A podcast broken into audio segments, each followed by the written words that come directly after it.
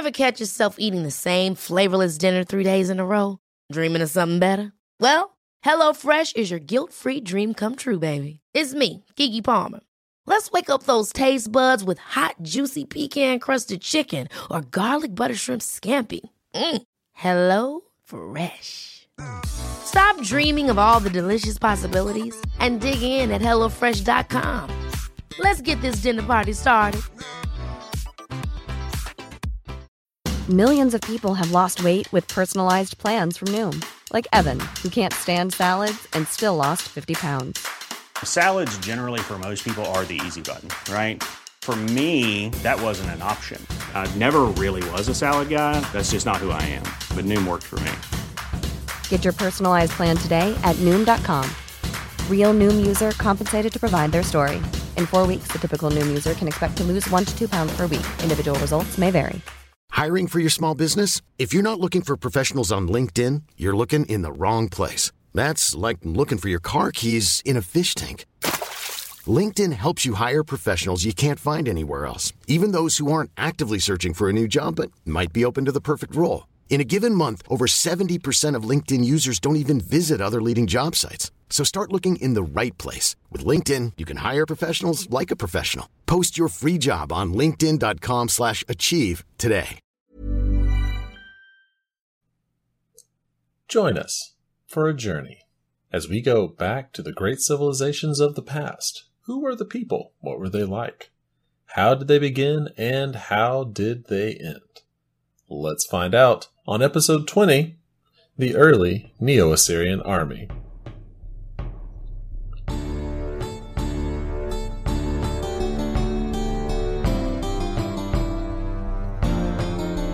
Last time we talked about the early emergence of the Greeks. This time we'll look at a far more advanced civilization and its army. Probably already the best army in the whole world. Joining me, as always, is Dan, the fan of history. So, Dan, what's going on with the Neo Assyrian Empire? Wow, this army, this army is a work of art. It is. It is the best army in the world, and I, have been looking at this quite a bit actually. There, there's no contemporary army that is even close to the early Neo-Assyrian army. But if you have heard of the Assyrian army of the empire, then you probably heard of the late Neo-Assyrian army. And the sort of point which makes the difference is 745 BC, because something happens in 745 BC that mm-hmm. changes the world. And it definitely changes the army. So if the army, if this army is the best one, it still would have st- stood no chance against the late Neo-Assyrian army. But that's not what we are talking about today. We are still, uh, this is the army of Ashurnasirpal II and Shalmaneser III, the great kings of the early Neo-Assyrian Empire. And um, we have to think about how we know what we know about this army because everything we know comes from the Assyrians. So it's propaganda and um, hmm. we have a hard time filtering it, but they did win some amazing victories. And that we know also Ashurnasirpal II especially had a habit of write or painting stone things, carving into stone this army, showing the army. He was quite proud of it. Like to show yes. it off to his friends. yeah, and I've talked about that before, but this whole uh, part of the British Museum with only Ashurnasirpal II, it has great depictions of his army. The strange thing with these depictions then is that the army uh, is never really uh, fighting an open field battle, but we'll talk more about that soon. Hmm. So, what were the things that made this army so much different than all the armies of the past? I mean, we've seen large armies before, so it can't be just size.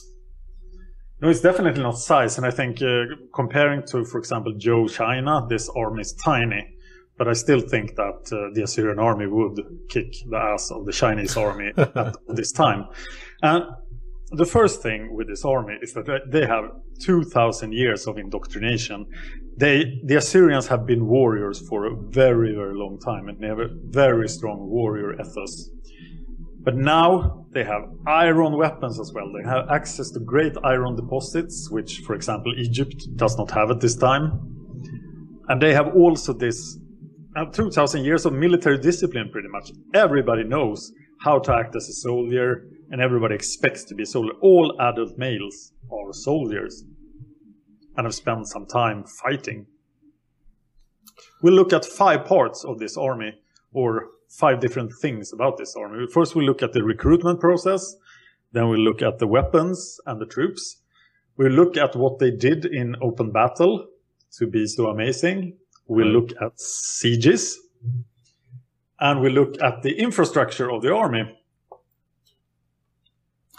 All right. So I guess this, since we're going to first talk about recruitment, you know, we always have, we have, I don't know, here in the United States, we have recruitment videos on TV all the time. So how did this, how did this happen back then? Well, um, everybody was, everybody wanted to be a warrior and everybody was in some sense a warrior. Uh, religion, of course, is very strong in all ancient societies. And here the religion is war. Ashur is the god of war. Your duty is to serve Ashur, and Ashur demands yearly campaigns. So the Assyrian army has to go out and beat somebody up, as I've said many times, Right. every year. And the priesthood are warriors, and the king is the head priest of the church of Ashur.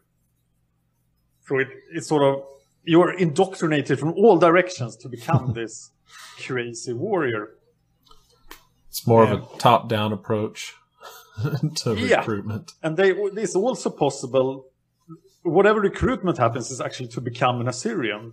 So if you try to become an Assyrian, you're allowed to become an Assyrian. If you obey the Assyrian law, you obey the Assyrian, uh, Assyrian king, you serve Ashur, then you are allowed to become an Assyrian. So they, they swell the ranks with new peoples, especially Arameans at this time, too. And in the spring, when the army gathers, everybody's there and they take, pick me, pick me. I want to go on the yearly campaign. But logistics then says that, oh, we can't take too many people. So everybody wants to be part of this divine army that is about to deal out Ashur's punishment to the world every single year. Wow. I So- can't imagine the scenes in the capital when this happens. Yeah, just everybody clamoring, arms raised. Pick me, pick me.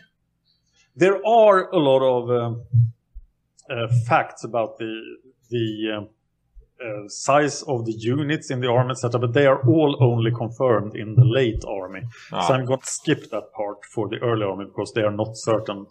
okay. Do you know how? Do you know how big the army was? The first one or the?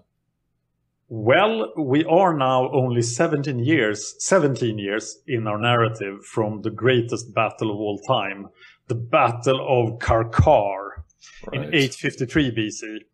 And there the Assyrian army claims 120,000 men under Shalmaneser III. And that's Assyrian propaganda, and you probably have to cut that in half or even more. uh, I think most historians think that Shalmaneser had 50,000 men, and 50,000 is a figure that uh, comes back often.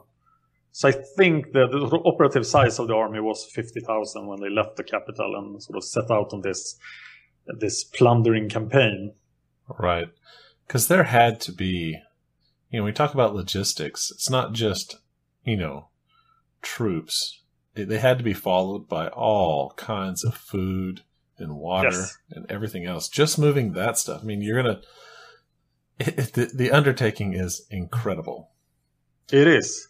And you have to wonder what would happen if the Assyrian heartland was threatened so that you didn't have to do these long marches and Oh, wow. supply Yeah. the army and then then you could probably muster at least at least five times, maybe ten times as many Assyrians. Yeah, they would all, they would all come out, uh, you know, en masse. Yeah, and uh, that's why the Assyrian heartland is very seldom threatened. And when it's threatened, it's usually because the Assyrians have done something wrong, or there are Assyrians threatening the heartland. Mm, that's intriguing. So what were so what else was going on? Like what kind of weapons? Like what kind of troops were they putting together? Well, they do have archers, cavalry, Sure. chariotry, infantry, slingers, and siege experts. But the core of the Assyrian army is archers. So the main weapon is the bow. Mhm. It's a composite bow. I think it's influenced by the people of the steppes. Uh, the Assyrians are great archers, and they're like almost all the soldiers have a bow. That's like a constant rain of arrows in the middle of the enemy forces. Is is the seems to be the the first thing they do. And they also are very keen to carry around huge shields. Um, so archers, the guys that are really good archers, often have a shield bearer that stops other arrows hitting the archer. That's that's handy. yes. So what? And- uh oh, was uh, okay. Continue. Sorry. And as we talked about uh, just a couple of episodes ago, the Assyrians invented cavalry. Right. And that's probably under Tukulti Ninurta. And that probably happened in terrains where chariots didn't work.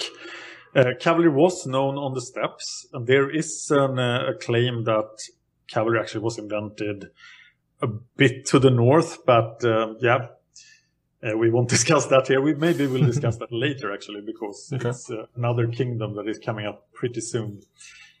Uh, and all the cavalry soldiers were archers. So there were no lancers, there were no heavy cavalry, they were just shooting arrows. Wow. And this is mainly then because it's extremely hard to ride without a saddle and stirrups. Yes, I can confirm this. Have you tried? Oh yeah, it's I I, I feel like a, a baby on a horse without a saddle or stirrups. So what do you do? You just uh, cling to the horse with your thighs and hope for the best? Yeah, kind of. I mean, you can, you kind of lean into it once the horse. If you if you know your horse, it's a lot easier. But yeah, you gotta really your leg muscles. You, your my my when I did it last, it's been a long time, but like even just riding around the uh, paddock or just out in the field, um, you can hold on to the the mane somewhat. They don't, you know, as long as you're not constantly tugging on it just to balance yourself. But um, yeah, my legs were like jelly afterwards, and and that was only a few minutes ride. So yeah, it's it's it's hard, real hard. I think I might be going out on a limb but I think the the archers did almost almost do like what the Huns did, like they grew up in the saddle and they spent a lot of time riding, so they became really accustomed to this. Oh, I'm sure. Uh, well, yeah, I mean that uh, if you do that your whole life, I can see it. It would work, But Right. obviously they cannot have done that yet because they just invented cavalry. right? And the, the very early cavalry also had these weird two-man teams that one guy was shooting arrows and the other guy was controlling both horses. So they were riding next to each other. and the guy next to you had your reins while you were shooting your bow, yeah, which That's, is uh, strange. yeah. I mean, as long as you have reins, you're you're you're better off. But um, yeah, yeah, like I said, it's just gonna be hard, real hard. There were also these war chariots. And of course, the, the war chariots were probably the birthing place of the uh, cavalry. But I've listened a lot to uh, other podcasts about ancient warfare. There is a podcast called Ancient Warfare from Ancient Warfare magazine. That's actually super interesting if you're interested in battle details. And they are very skeptical if chariots were ever a big factor on the battlefield because chariots, when, when they tried to reconstruct chariot warfare, Mhm. it, it seems so extremely inefficient. So they are almost of the line that chariotry was ceremonial, that you had to show up in these chariots and you could fire arrows from them. But these chariot charges and so, they were so easy to stop. Yeah, especially over that terrain. There's, they're, Yep. they're, they're not going over a parking lot or a highway. This is just rough, rough terrain. I, I just can't imagine with no suspension. No. Yeah, it's, it seems crazy. Oh, yeah. But it seems that the Assyrians used their chariotry for archery, as everything else, and for reconnaissance and for communication, and uh, that it, it wasn't involved in actual fighting. But Ashurnasirpal II himself actually introduced the very heavy four horse chariots for some reason, and I- it's very unclear what he wanted to do with those. Show off. And maybe just shoot more arrows. I, Of course, arrows and bows are expensive, so you have all have to also have slingers. So there there were slingers as well. oh, just throwing rocks from a leather strap. Yep. Uh, that's cheap at least. Yeah. I've met some people who can actually hit squirrels and stuff with a sling. And That's um, impressive. it is. I I would I would use a uh, uh, slingshot, you know, the ones that you kind of strap to your arm and pull back. Yes. And I got pretty good. But I knew some these are some um, relatives, you know, deep woods relatives who live in Louisiana. Um, yeah, they could they could sling and hit a squirrel out of a tree. It's ridiculous. Wow. Yeah. So, and then like sometimes they just be knocked out, so you kind of have to go over there and pop them real quick when they hit the ground. All right. we have very few slingers here. Um, there are auxiliary forces in the Assyrian army, and I've tried to find out when they were introduced and how they were recruited and stuff. Uh, and it, becomes clear later, but for this early army, I'm not sure. But I think the Assyrians did exactly what the Romans and Persians did, and actually the Persian and Romans got their ideas from here. That you, if you saw that uh, a con- Hey, I'm Ryan Reynolds. At Mint Mobile, we like to do the opposite of what Big Wireless does. They charge you a lot, we charge you a little. So naturally, when they announced they'd be raising their prices due to inflation, we decided to deflate our prices due to not hating you. That's right. We're cutting the price of Mint Unlimited from $30 a month to just $15 a month. Give it a try at mintmobile.com slash switch. $45 upfront for three months plus taxes and fees. Promote rate for new customers for limited time. Unlimited more than 40 gigabytes per month. Slows. Full terms at mintmobile.com. Hold up. What was that? Boring. No flavor. That was as bad as those leftovers you ate all week. Keke Palmer here, and it's time to say hello to something fresh and guilt-free. Hello Fresh. Jazz up dinner with pecan-crusted chicken or garlic butter shrimp scampi. Now that's music to my mouth. Hello Fresh. Let's get this dinner party started. Discover all the delicious possibilities at hellofresh.com. I'm Sandra, and I'm just the professional your small business was looking for. But you didn't hire me because you didn't use LinkedIn jobs. LinkedIn has professionals you can't find anywhere else, including those who aren't actively looking for a new job but might be open to the perfect role, like me. In a given month, over 70% of LinkedIn users don't visit other leading job sites. So if you're not looking on LinkedIn, you'll miss out on great candidates like Sandra. Start hiring professionals like a professional. Post your free job on linkedin.com/achieve slash achieve today.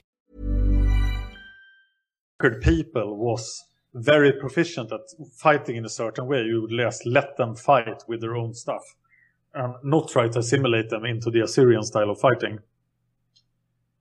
And when you see non Assyrians on the battlefield, they are uh, not cavalry. So the Assyrians reserve cavalry for themselves.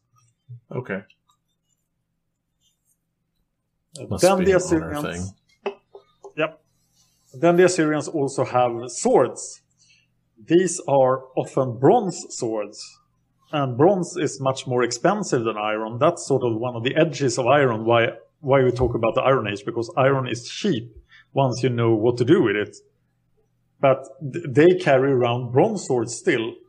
And they mostly use them for executions, sort of when they had to flay people and cut off their heads and hands and stuff, as we talked about before. They often use their swords, and this is probably just a status symbol. Ah, So don't intend to sense. fight with the sword. Okay. What about the uh, what about the gropos, the ground pounders? Yeah, this is kind of weird because we know that the, the melee infantry, the the ground troops, they, they have huge shields, they have spears, they probably fight in phalanx like formations. But the infantry is very rarely depicted. And when they are depicted, they are often just hanging around in a siege.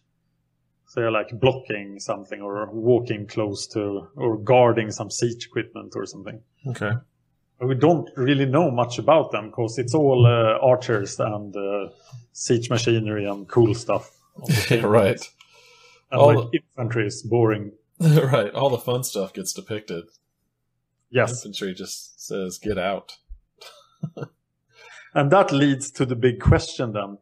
In an open field battle, which the Assyrians mm-hmm. fought many open field battles, and they had a, a huge success rate in these open field battles. What did they actually do? What was their tactics? What were their formations? Right. And we don't know anything. They never told us. They never depict open warfare, open battles. And they don't talk about them. Just like there was a battle, we won, and then they make pictures of massacres and perhaps of a siege and uh, uh, people paying tribute, but the battle itself is never pictured. Do you think that's on purpose? Like they're not giving away their tactics? I think so because they keep doing it that way until the very end of the empire. So the late army is also never depicted fighting, and there's actually only one uh, one story of a battle, and that story is so unreal. So it's just propaganda, and we, we'll talk about that in the late eighth century BC Okay. when the Assyrians actually tell us what happened in a battle, and uh, yeah, you, it's like uh, a really bad Hollywood movie. That's funny. But they don't say anything about it here. But one thing they will talk about all the time is siege warfare. Okay. So this is where the Assyrian army really shines. This is what they're absolutely best at.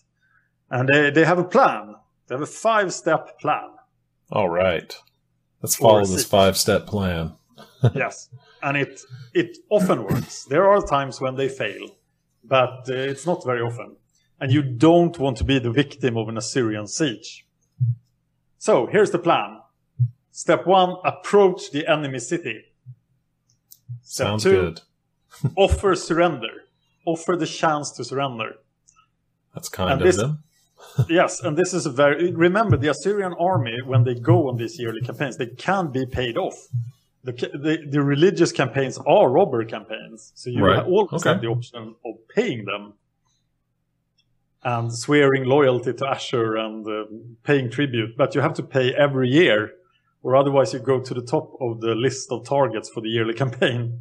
and you want to stay off the top ten on the list, Right. It's not a top 10 you want to be on. So a very good option at this point is to surrender. sure. And uh, there are, I- of course, the Assyrians probably wouldn't tell us if, they did this, but if you surrender and if you pay their tribute, and the tribute is way too expensive, it's way too steep. Oh, I'm sure. If you pay at this point, you are safe. And you actually have the right to some Assyrian protection as people who mess with you after you pay tribute, they go on, on the top 10 list of targets. Really? Yes. That's handy. So there, there is some. You have to pay for protection, but you actually get some protection, and we'll talk about more of, about that in this century because there are some spectacular instances when the Assyrians actually come to rescue their their vessels. Gotcha.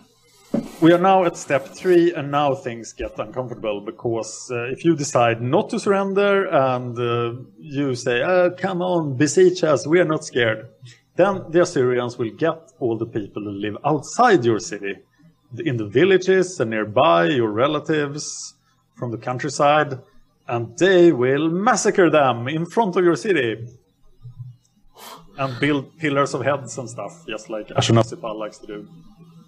Yeah, that dude's weird. Yes. So you're sitting there in your city and your relatives are getting massacred. And then you reach step four. You get another chance to surrender. Wow. And if you don't take that, we are at step five, which is the siege itself. But they, the Assyrians are reluctant to go into this siege mode. So, and they're often very successful in avoiding it with these steps. So their number one goal is always to get the tribute. Right.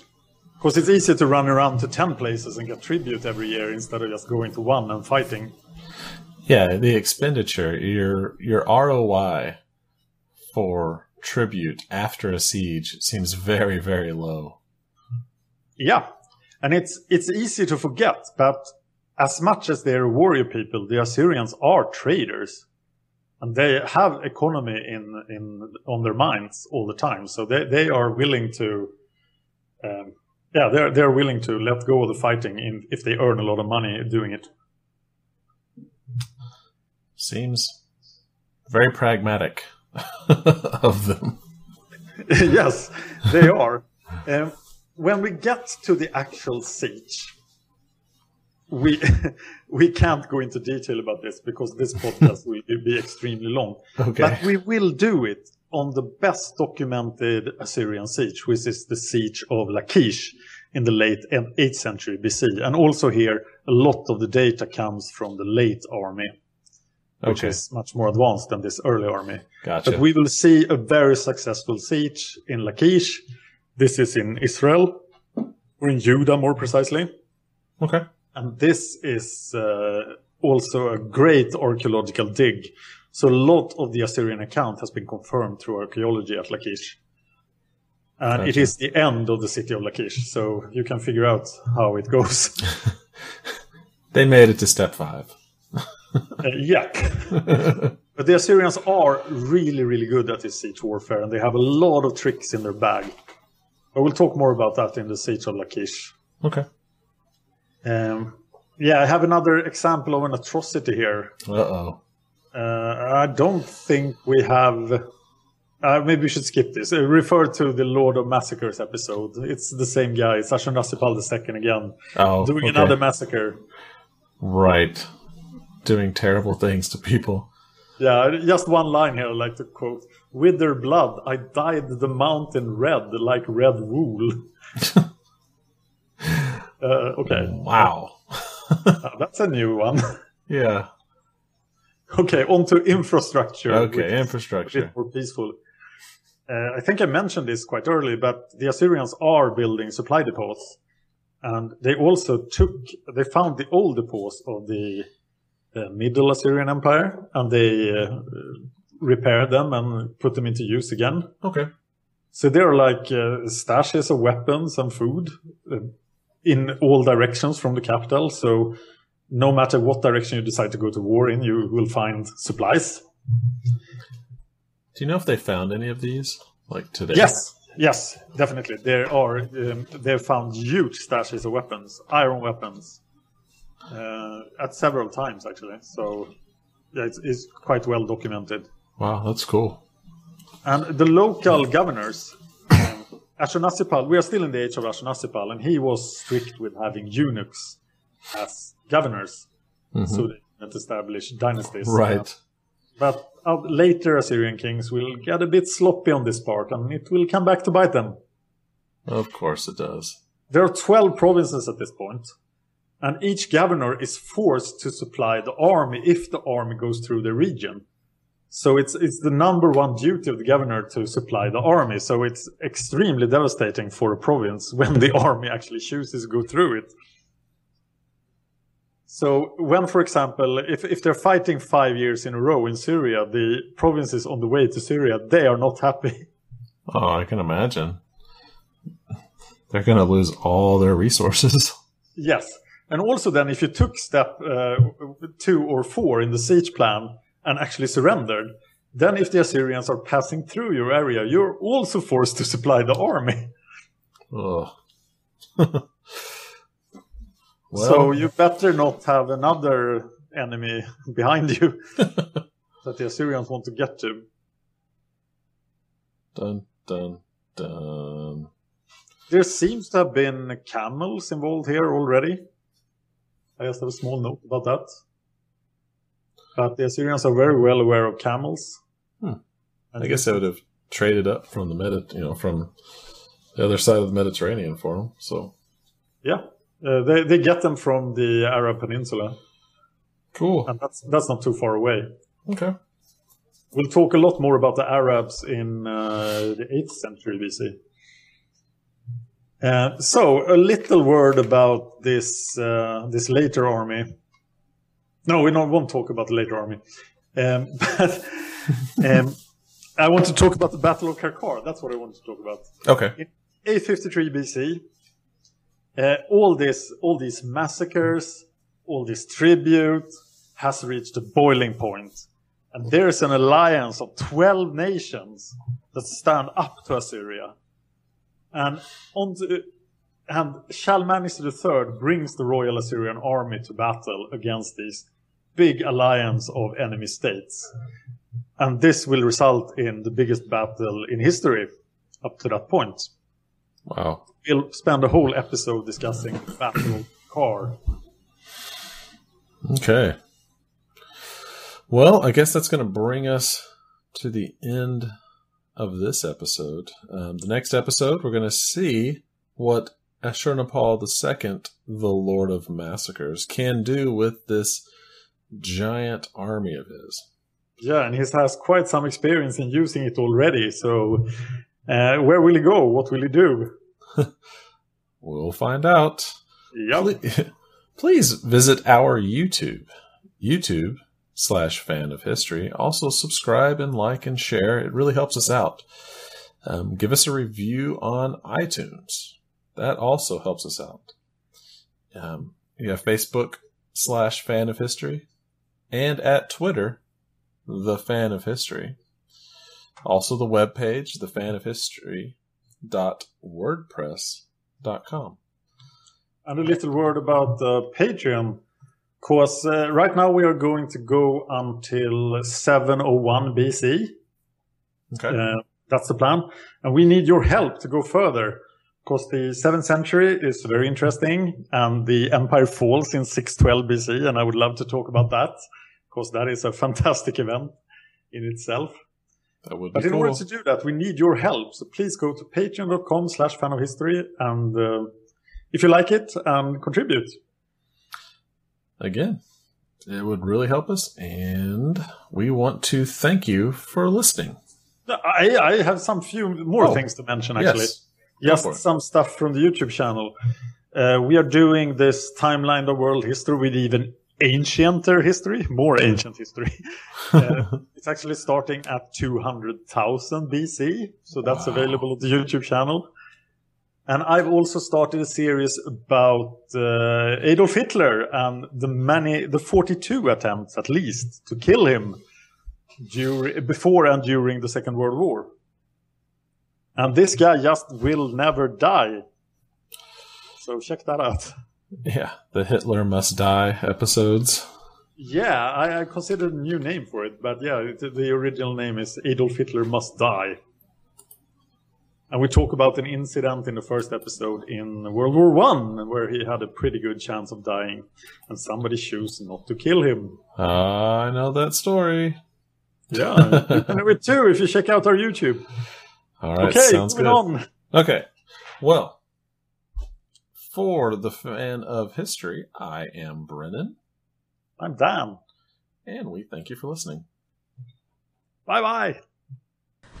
If you enjoyed this podcast, please consider supporting us on Patreon.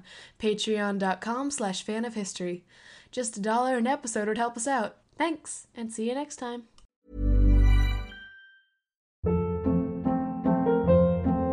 Hold up. What was that? Boring. No flavor. That was as bad as those leftovers you ate all week. Keke Palmer here, and it's time to say hello to something fresh and guilt-free. Hello Fresh. Jazz up dinner with pecan-crusted chicken or garlic butter shrimp scampi. Now that's music to my mouth. Hello Fresh. Let's get this dinner party started. Discover all the delicious possibilities at hellofresh.com.